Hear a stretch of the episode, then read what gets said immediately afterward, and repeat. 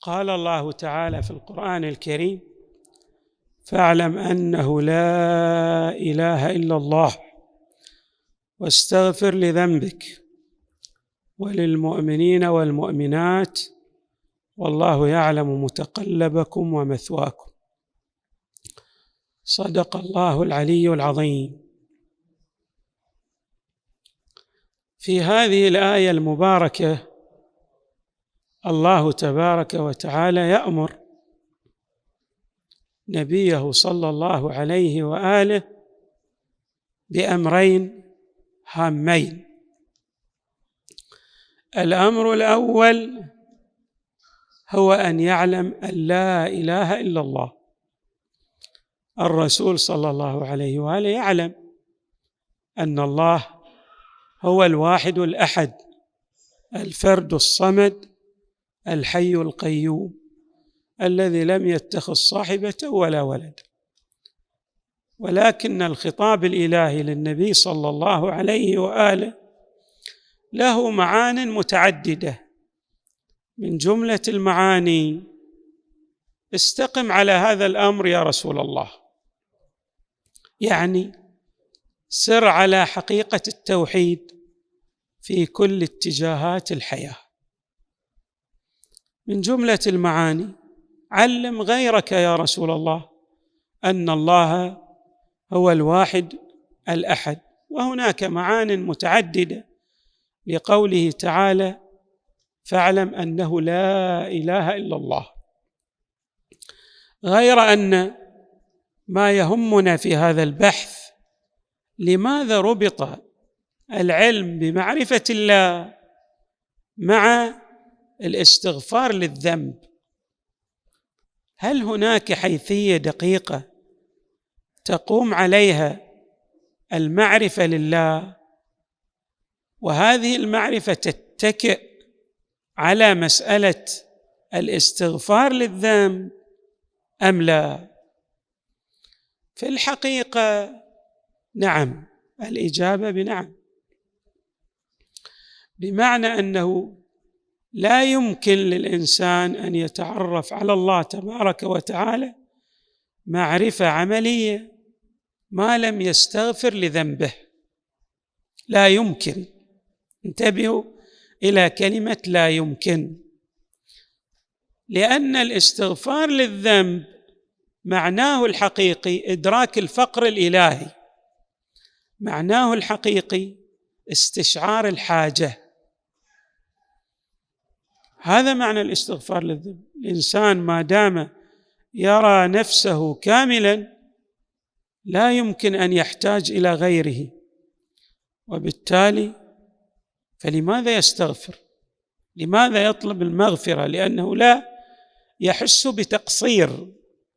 وبالتالي هو ليس بحاجة إلى غيره. لا إلى الله والى ولا إلى غير الله تبارك وتعالى.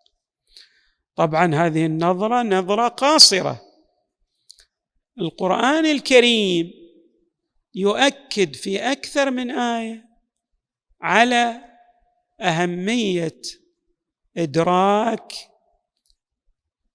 النقص والحاجة والافتقار للنفس.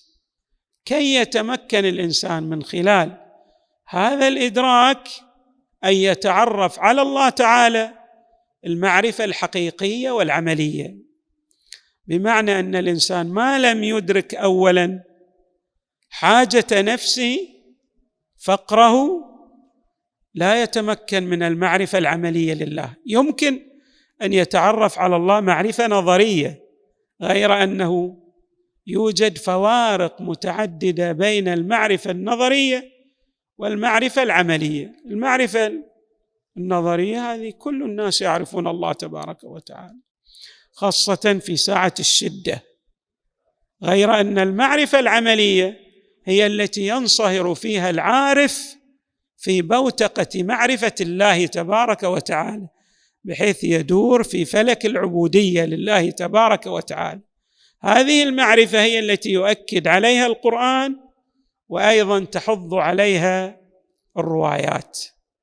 بمعنى أن القرآن الكريم في آيات متعددة يؤكد على مسألة أن الإنسان لا بد أن ينظر إلى فقره إلى فاقته إلى احتياجه ومن ثم إذا أدرك ذلك يستطيع أن يتعرف على الله تبارك وتعالى المعرفة الحقة. خلنا نشوف مثلا نرى بعضا من آية القرآن الكريم. الله تبارك وتعالى يقول هو الذي نعم يقول يتلو عليهم آياته ويزكيهم ويعلمهم الكتاب والحكمة. وإن كانوا من قبل لفي ضلال مبين.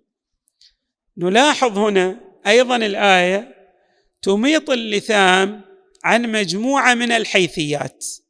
الحيثية الأولى أن النبي صلى الله عليه وآله يتلو الآيات. طيب ليش يتلو الآيات؟ يتلو الآيات حتى أشبه بالمعلم الذي يكتب المعلومات على السبورة. هذه نسميها المرحلة التصورية أو كما يعبر العلماء المبادئ التصورية البحتة. يتلو عليهم آياته يعني يوضح لهم المعارف بتعريف بسيط جد بسيط. ثم بعد ما تقول إنه إذا كتب هذه المعارف على السبورة يبدأ في شرحها. لا يتلو عليهم اياتي يبدأ في مجال آخر ويزكيهم. يبدأ اولا يعلمهم مسألة التزكية والتهذيب. ولهذا يؤكد علماء الأخلاق على مبدأ غاية في الأهمية. يقولون إن الإنسان لا يستطيع أن يتحلى بالفضائل ما لم يتخلى عن الرذائل. مثل الآن إحنا كلنا نعيش في منطقة فيها الزراعة هي يعني الأصل. تقول لي شخص يزرع ما هو أول عمل تقوم به؟ يجيبك اولا ماذا؟ اخصب الأرض يعني أفلح الأرض واخصب الأرض وأزيل الشوائب عن الأرض. لو سألته لماذا لا تزرع اولا؟ وفيما بعد يعني تبدأ في مسألة تخصيب الأرض يقول هذا غلط. لأن النبات أو الزرع أو البذور لا يمكن أن تنبت في الأرض غير المخصبة. هكذا أيضا الإنسان. إنسان لا يستطيع أن يتعرف على الله تبارك وتعالى.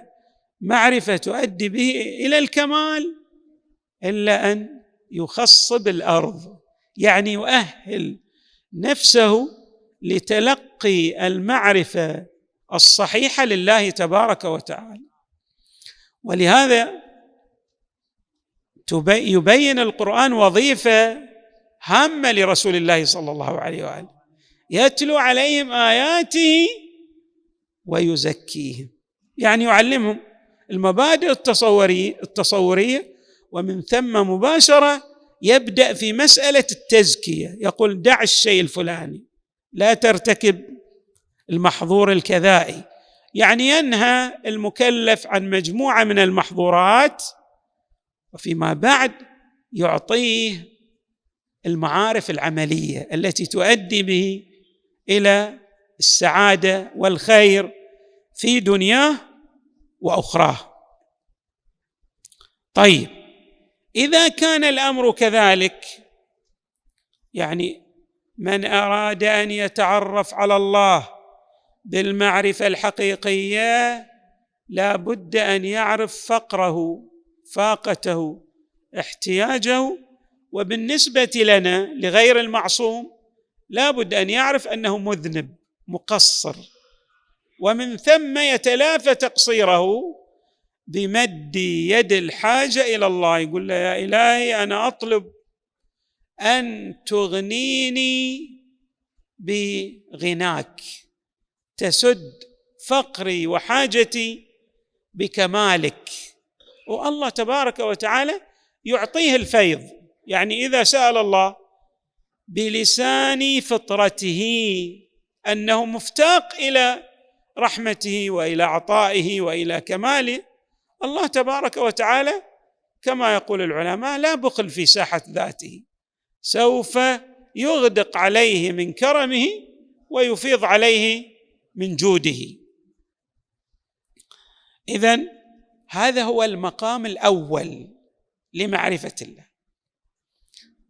بعد أن يتعرف الإنسان على فقره وفاقته أيضا يحتاج في مرتبة ثانية كي يضع القاعدة اللي إحنا نقولها الآن في تعبيرنا الحديث يعني البيسك يعني الأساسيات. الأساسيات. شلون يضع الأساسيات؟ الأساس الثاني بعد معرفته لنفسه بعد معرفته لفقره أن يتعرف على نفسه ولهذا نجد مثلا طائفة من الروايات تؤكد على مسألة أن الإنسان يتعرف على نفسه اولا. لماذا؟ تطلب الروايات أن نتعرف على نفوسنا اولا لأن معرفة الله تبارك وتعالى ترتبط ارتباطا جذريا وحقيقيا بمعرفة النفس. والإنسان ما لم يتعرف على نفسه الفلاسفة والحكماء يقولون لا يعرف الله. ما يعرف الله. قلنا طبعا معرفة الله للجميع بس نسميها المعرفة الساذجة البسيطة. النظرية. ونحن نتكلم في معرفة أعمق معرفة عملية تؤهل الإنسان للسعادة أو توصل الإنسان إلى ما نعبر عنه بشاطئ الأمان وساحل النجاة يتأهل به للفوز برضوان الله تبارك وتعالى. اذا لاحظوا مثلا الإمام أمير المؤمنين عليه السلام يقول من عرف نفسه عرف ربه. اللي يتعرف على نفسه لا بد أن يتعرف على الله تبارك. وكأن هناك تلازم قهري لا ينفك أحدهما عن الآخر. ارتباط بين معرفة النفس ومعرفة الله. والنبي صلى الله عليه وآله يقول يعني له كلمة مضمونها كلما أوغل الإنسان في معرفته لنفسه ازداد عرفانا لله. يعني أصبحت معرفته الكاملة بالله أعظم. عنه صلى الله عليه وآله أعرفكم بنفسي أعرفكم بربه. بل أيضا هناك رواية تقول معرفة النفس هي أعظم المعرفتين أشرف المعرفتين. عندنا أي معرفتين؟ عندنا معرفة يسميها العلماء معرفة آفاقية. يعني من خلال المفردات الكونية. نتأمل في الأشياء ومن ثم نتعرف على الله من خلال إدراكنا للربط الوثيق بين الممكن والواجب تبارك وتعالى أو بين الفقير والغني أو بين الكامل والناقص.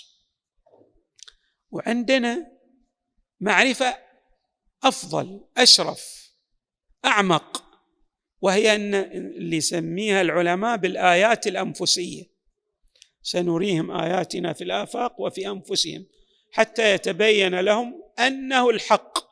أولم يكفي بربك أنه على كل شيء شهيد؟ الآية تشير إلى معرفة ثانية غير المعرفة الآفاقية وهي معرفة الإنسان لنفسه.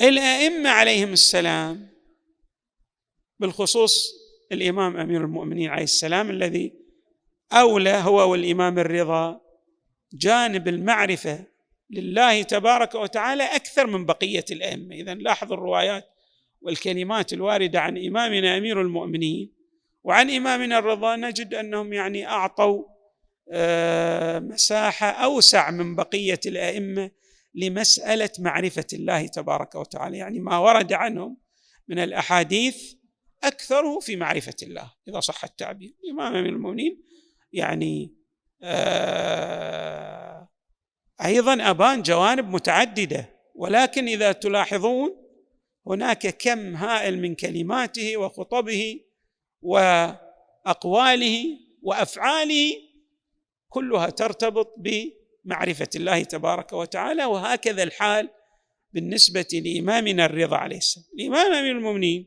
يقول المعرفة الأنفسية أو معرفة الإنسان لنفسه أفضل أعظم أكمل المعرفتين.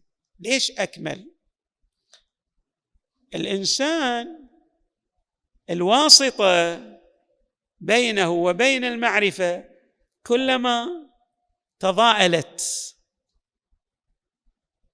كلما صغرت يعني مرة أنا أريد مثلا أن أتعرف على هذا المسجد من خلال يعني مو النظره المباشرة للمسجد وإنما الأوصاف التي ألاحظها. أو ألحظ مثلا مساجد أخرى ويقال لي ان تلكم المساجد تلك المساجد تشبه هذا المسجد.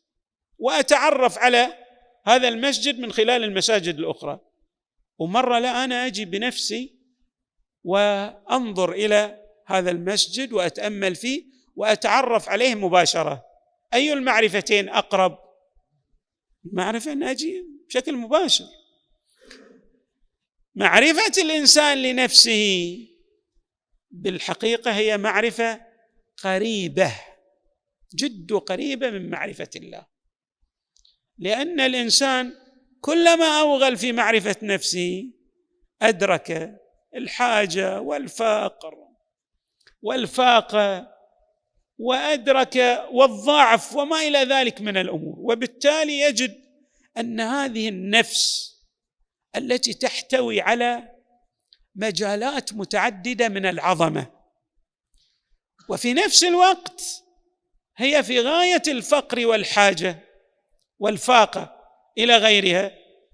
ذلك سيدعوه حثيثا إلى معرفة الممد المعطي المنعم الله تبارك وتعالى. ويجد أن من أبدع هذه النفس العظيمة ودلل سيدلل بها ماذا؟ على كمال معرفته على عظيم قدرته على إبداع صنعه. على أنه لا حد له تبارك وتعالى وبالتالي المعرفة للنفس كما يقول الإمام أمير المؤمنين أشرف. الشرف هنا يعبر عنه العلماء العلو في الرتبة أو العلو في في المرتبة. اذا علينا أن نتعرف على أنفسنا إذا أردنا أن نتعرف على الله. اولا أن نتعرف على فقرنا وحاجتنا. وفيما بعد نكمل هذه المعرفة بالإيغال الإيغال في معرفة النفس والإمعان في الحيثيات الأخرى التي ترتبط بالنفس. سآتي باستشهاد جميل لسيدنا السيد الطباطبائي يرحمه الله هذا العملاق العظيم صاحب الميزان يقول إن طريق معرفة النفس هو أن يوجه الإنسان وجهه للحق سبحانه وينقطع عن كل صارف شاغل عن نفسه إلى نفسه حتى يشاهد نفسه كما هي فيراها محتاجة بذاتها إلى الحق سبحانه. وما هذا شأنه؟ لا تنفك مشاهدته عن مشاهدة مبدعه مقومه. فإذا شاهد الحق سبحانه عرفه معرفة ضرورية بديهية يعني وصل إلى مرحلة من الإطمئنان واليقين أن من أبدع هذه النفس الفقيرة المحتاجة ذات الكمالات العظيمة لا بد أن يكون ماذا؟ يعني في كماله لا يتناهى وهو الله تبارك وتعالى. ولذلك يقول ثم عرف نفسه آه، شاهد الحق سبحانه عرفه معرفة ضرورية ثم عرف نفسه به به حقيقة يعني عرف نفسه بالله تبارك وتعالى لكونها قائمة بالله لا وجود لها إلا بالله وهذا معنى الحوقله فإذا شاهد ربه عرفه وعرف نفسه وكل شيء يعني ويعرف الأشياء أيضا بالله تبارك وتعالى ولعله لهذا قيل أن من عرف نفسه فقد دل ذلك منه على أنه عرف ربه من قبل. يعني أن معرفة النفس تستلزم استلزاما قهريا لا ينفك كما عبرنا بادئ ذي بدء إلى معرفة الله. والعكس من ذلك. إحنا الآن إذا نشوف إنسان عنده شك في الله تبارك وتعالى. وأردنا نبحث عن مبادئ هذا الشك في الله. للشك مبادئ متعددة ولكن من أهم الحجب التي تحجب الإنسان عن معرفة الله هو أن يرى نفسه عظيما. يعني لا يحتقر نفسه لا يرى نفسه عبدا لله.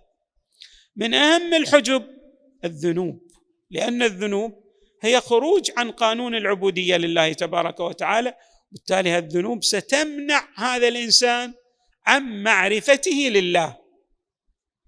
لهذا الروايات تؤكد إحنا الآن تلونا الآية يتلو عليهم اياته ويزكيهم ويعلمهم الكتاب والحكمة. الروايات فيها كم هائل يشير إلى البعد عن معرفة الله. لمن طغى لمن تكبر لمن أذنب لمن جانب الصواب. يعني كل هذا الروايات تجعله مانعا عن معرفة الله تبارك وتعالى.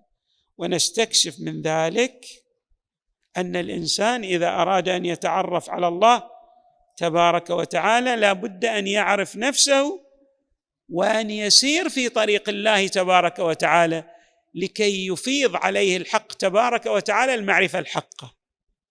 يعني المعرفة تلك التي سميناها المعرفة الساذجة والبسيطة فقط تؤهله أن يبدأ بتزكية نفسه ليصل من خلال هذه التزكية إلى المعرفة الأعمق لله تبارك وتعالى. خلينا نشوف مثلا عبارة تشير إلى هذا المعنى بل تفصح عنه. إمامنا أمير المؤمنين عليه السلام يقول العارف من عرف نفسه.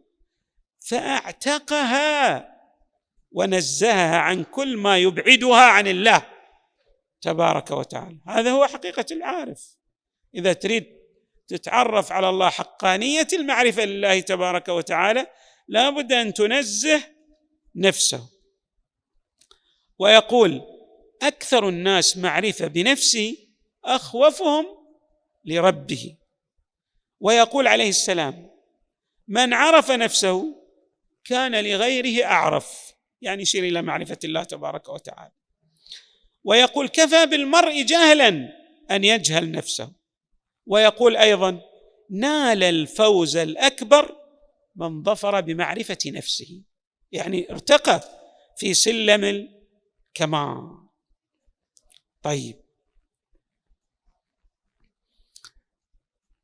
نريد أن نوغل قليلا ثم ندع المجال لبعض الأسئلة في هذا الشأن.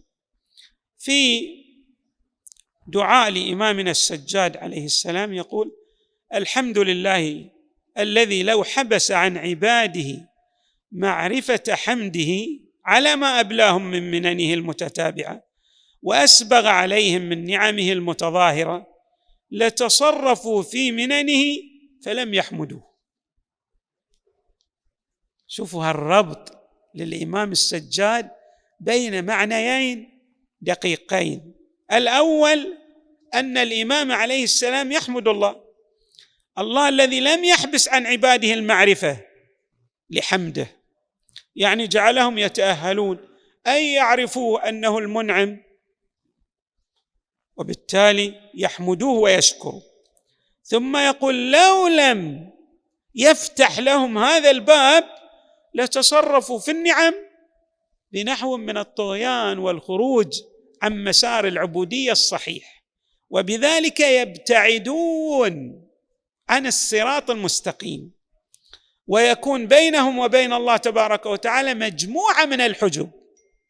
الحجب المادية والحجب النورية التي يعني توصلهم إلى الضلالة والغواية والعمى. هناك بعض الأمور التي تتعلق بهذا ولكني أكتفي بهذا القدر.